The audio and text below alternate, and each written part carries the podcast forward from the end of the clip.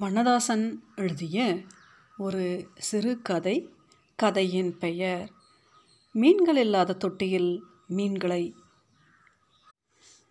படுத்து இருக்கிற கட்டில் பக்கம் இப்படி ஒரு ஜன்னல் இருப்பது எவ்வளவு நன்றாக இருக்கிறது?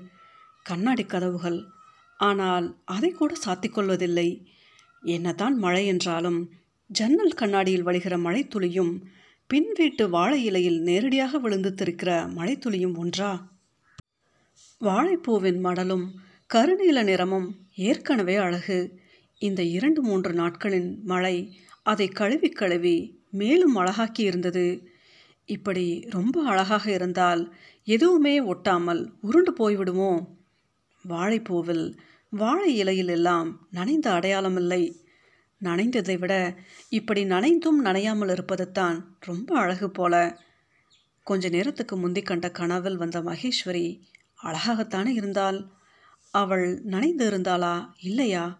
அவள் நனையாத மாதிரியும் அவள் உட்கார்ந்து இருந்த கோயில் மண்டபம் நனைந்த மாதிரியும் தானே இருந்தது. கல் தூண்களுக்கு உள்ளே இருந்து எப்போதும் ஈரம் கசிந்து கொண்டே இருக்குமோ? முதன் முதல் செதுக்கத் தொடங்கின கையும் உளியும் ஒரு பெரும் தாகத்தில் இப்படி கல்லுக்குள் ஓடுகிற நதியை திறந்துவிடத்தான் ஒவ்வொரு பாறையாக அலைந்து அலைந்து சுனை தேடியதா? முதலில் நான் மட்டும் தானே தொண்டை நரம்பு புடைக்க அந்த வெண்சங்கை எடுத்து ஊதிக்கொண்டு இருந்தேன் ஏதோ கோயில் சங்கு மாதிரி தாமிரப்பூன் கூட உதடுகளில் பதிந்த ஞாபகம் வருகிறது. அவ்வளவு கண்ணம் ஒப்ப நுரையீரலின் அத்தனை காற்றையும் வாய்க்கு கொண்டு வந்து ஊதினாலும் ஏன் சத்தமே வரவில்லை? ஒரு சேகண்டி சத்தமும் வாங்கா ஊதுகிற சத்தமும் கேட்கிறதே தவிர அவர்கள் எங்கு மறைந்திருக்கிறார்கள்? இப்போது நகரா வேறு தொம் தொம் என்று அதிர்கிறது. நகரா அடிப்பவரும் வாங்கா ஊதுகிறவரும் என்னால் சங்கு முழக்க முடியவில்லை என்றால் என்னை பற்றி என்ன நினைப்பார்கள்? சேகண்டியின் வெண்கல சத்தம் லேசாக என்னை பார்த்து சிரிக்கும் இல்லையா? எவ்வளவு மூச்சை தொலைத்தாலும் இரண்டு கைகளால் பொத்தி உயர்த்தி இருக்கிற சங்கு இதுவரை பெருக்கின மொத்த ஓங்காரத்தையும் திரும்ப பெற்றுக்கொண்டு தன் ஆதி பெருங்கடலின் அடியாள மணலுக்குள் புதைந்து கிடக்க தயாராகிவிட்டதா என்ன? எனக்கு கண்ணீரை அடக்க முடியவில்லை. முக சுருக்கத்தில் ஏதோ ஒரு வளைகோட்டில் பிசுபிசுத்து துளி இறங்கி உதட்டில் உப்பு கரிக்கிறது. அந்த உப்பு கரிப்புக்கு ஊடே தான் மகேஸ்வரி வந்திருக்க வேண்டும். அது கூட ஒரு உத்தேசம்தான் நிச்சயமில்லை மகேஸ்வரி சிரித்துக்கொண்டே வருகிறாள். அவளுக்கு தலைக்கு மேலும் பாதங்களுக்கு கீழும் நீலக்கடல் இருக்கும் என்று தோன்றுகிறது. ஒரு பிரம்மாண்ட மீன் தொட்டியில் நீந்தி வரும் ஒற்றை தங்க மீன் போல அவளுடைய அசைவு நேர்த்தியாக இருந்தது. ஒற்றையாக அழகாக அசைந்து வந்ததெல்லாம் சரி. அதே போல ஒற்றையாக அசைவற்று மறைந்து போய்விட்டது தான் துயரம். முன்பெல்லாம் கூட குற்றாலிங்கம் அப்படி நெருக்கும் என்று சொல்ல முடியாது. மகேஸ்வரி இப்படி பண்ணிவிட்டால் என்று யாரோ சொல்லி என்னை பார்க்க வந்தவன் என்னுடன் அன்றைக்கு ரொம்ப நேரம் இருந்தான். எல்லோரும் கூட கேட்பார்கள். அவளுக்கு அப்படியா இப்படியா? கூட படித்தவர்கள் ஏதாவது தகவல் சொன்னார்களா? அது எப்படி ஒரு கடிதம் கூட எழுதி வைக்காமல் இந்த முடிவை எடுத்திருப்பாள்? என்று வாய்க்கு வந்ததை எல்லாம் சொல்வார்கள். குற்றாலிங்கம் முந்தின பக்கங்களை திருப்பாமல் அடுத்து வரும் பக்கங்களை யூகிக்காமல் இப்போது வாசிக்கும் பக்கத்தின் வரிகளை மட்டும் நம்புவது போல என்னிடம் அன்றைக்கு பேசினான். எவ்வளவோ புத்தகங்களை படிக்கிறவன் என்றாலும் அவனுக்கு இசை பற்றி ஆனா ஆவனா கூட தெரியாது என்று நான் சொல்லி நான் அரைக்குறையாக பேசுவதையெல்லாம் ஒரு வியப்போடு கேட்டான்.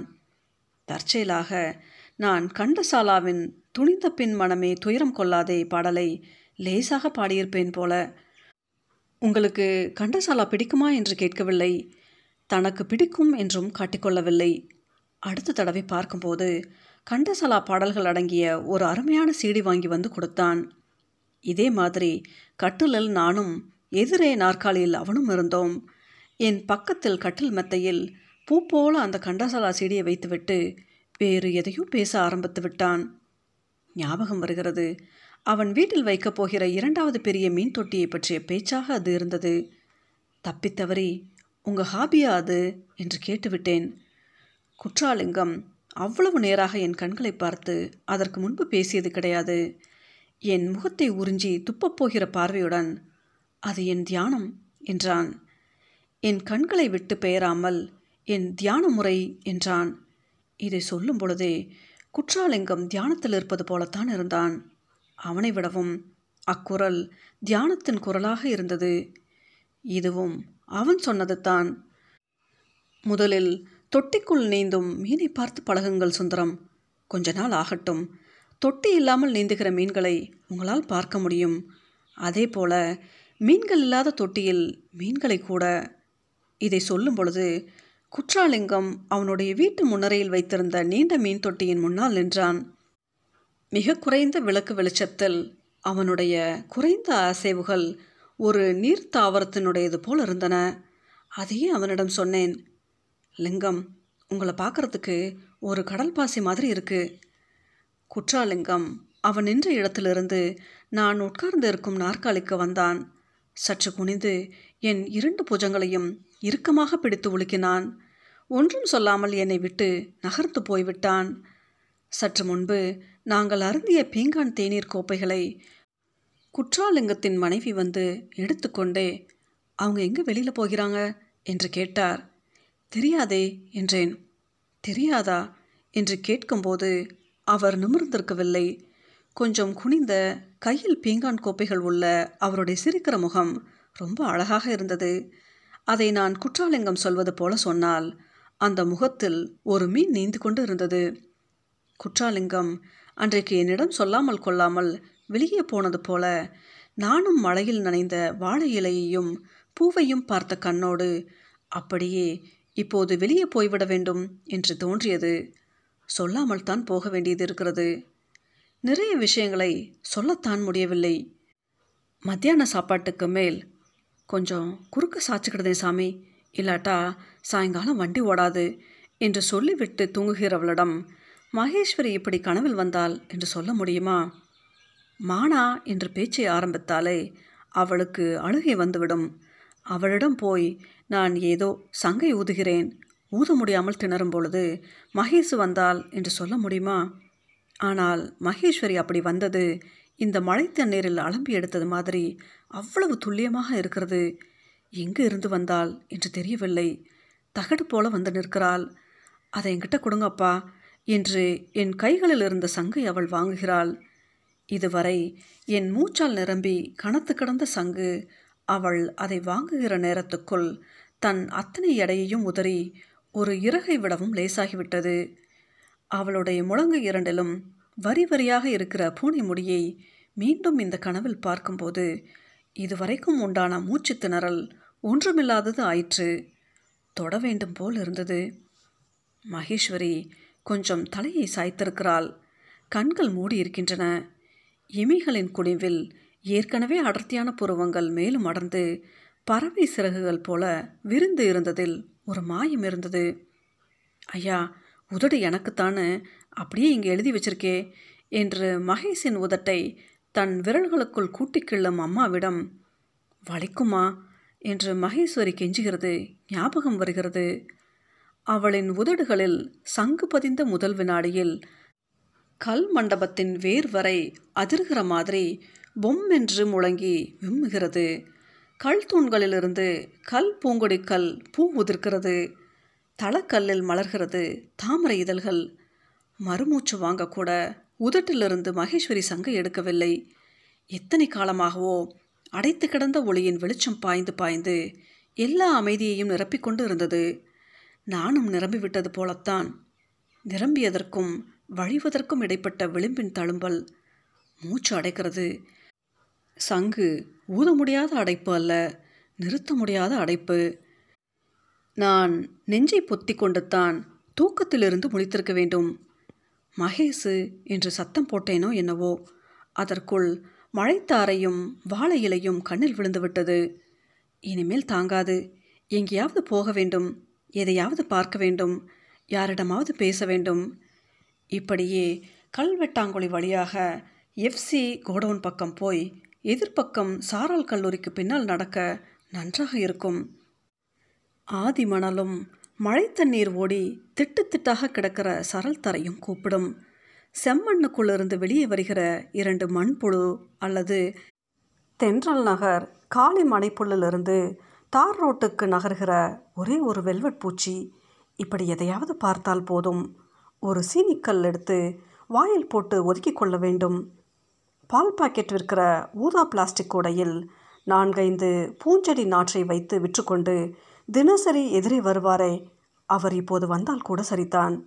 இந்த மத்தியானத்தில் சைக்கிளில் மீன் விற்க வருகிற யாரையும் பார்க்க முடியாது.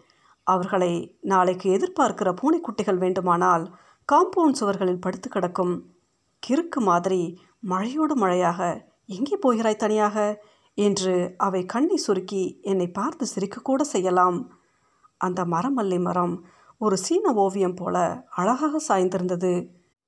நெடுநெடுவென்று வளராமல் மடங்கி கிளை விட்டு குளக்கரையில் நிற்கிற மரங்கள் தண்ணீர் பக்கம் எட்டி பார்க்குமே. அதுபோல கொஞ்சமாக தன் நிழலை தரையில் சரித்து கொண்டு நிற்பதை பார்க்கத்தான் இந்த வழியாக வந்தேன் போல. ஒவ்வொரு மழைத்துளியும் பூவாக உதிர்ந்தது மாதிரி தரையெங்கும் கை கையாக மரமல்லி. அந்த வெள்ளையும் வாசனையும் இந்த திருவழியாக நடக்கிற எல்லோரையும் தொட்டு இருக்கும்.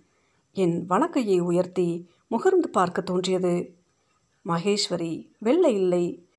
மகேஷுடைய வாசனையை மகேஷின் துணிகளின் வாசனையாக மீட்டுக்கொள்ள என்னால் முடியாது.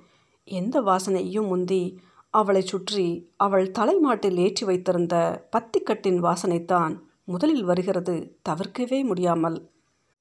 ஐயா வணக்கம். முதலில் வந்த சத்தம் பிடிபடுவதற்குள் நல்லா இருக்கீங்களா ஐயா? என்று எதிரே வந்து கொண்டிருந்த அந்த பெண் என் பக்கத்தில் வந்து கேட்டது. முகம் முழுவதும் அப்படி ஒரு சிரிப்பு.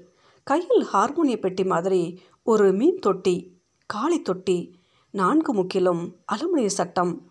ஒரு பக்க கண்ணாடியில் சுண்ணாம்பு சுட்டியோ சிமெண்ட் தெளிப்போ படிந்து இருந்தது மறுபடியும் தன் காப்பி பொடி கலர் சுடிதார் சல்வாரை பின்னால் வீசிக்கொண்டு என்னிடம் ஞாபகப்படுத்தியது. ஐயா ஏ ஒன் ஜெராக்ஸ் கடையில் இருப்பேன்ல? அந்த சிரிப்பின் நுனி வழியாகவே போய் அடையாளத்தை பிடிப்பது எளிதாக இருந்தது. உடனடியாக ஒரு சைக்கிளில் பலாமரம் போல அங்கங்கே பால் குவளையும் பாத்திரமும் தொங்க அதிகாலையில் ஒரு சிறு பெண் செல்கிற காட்சி வந்தது.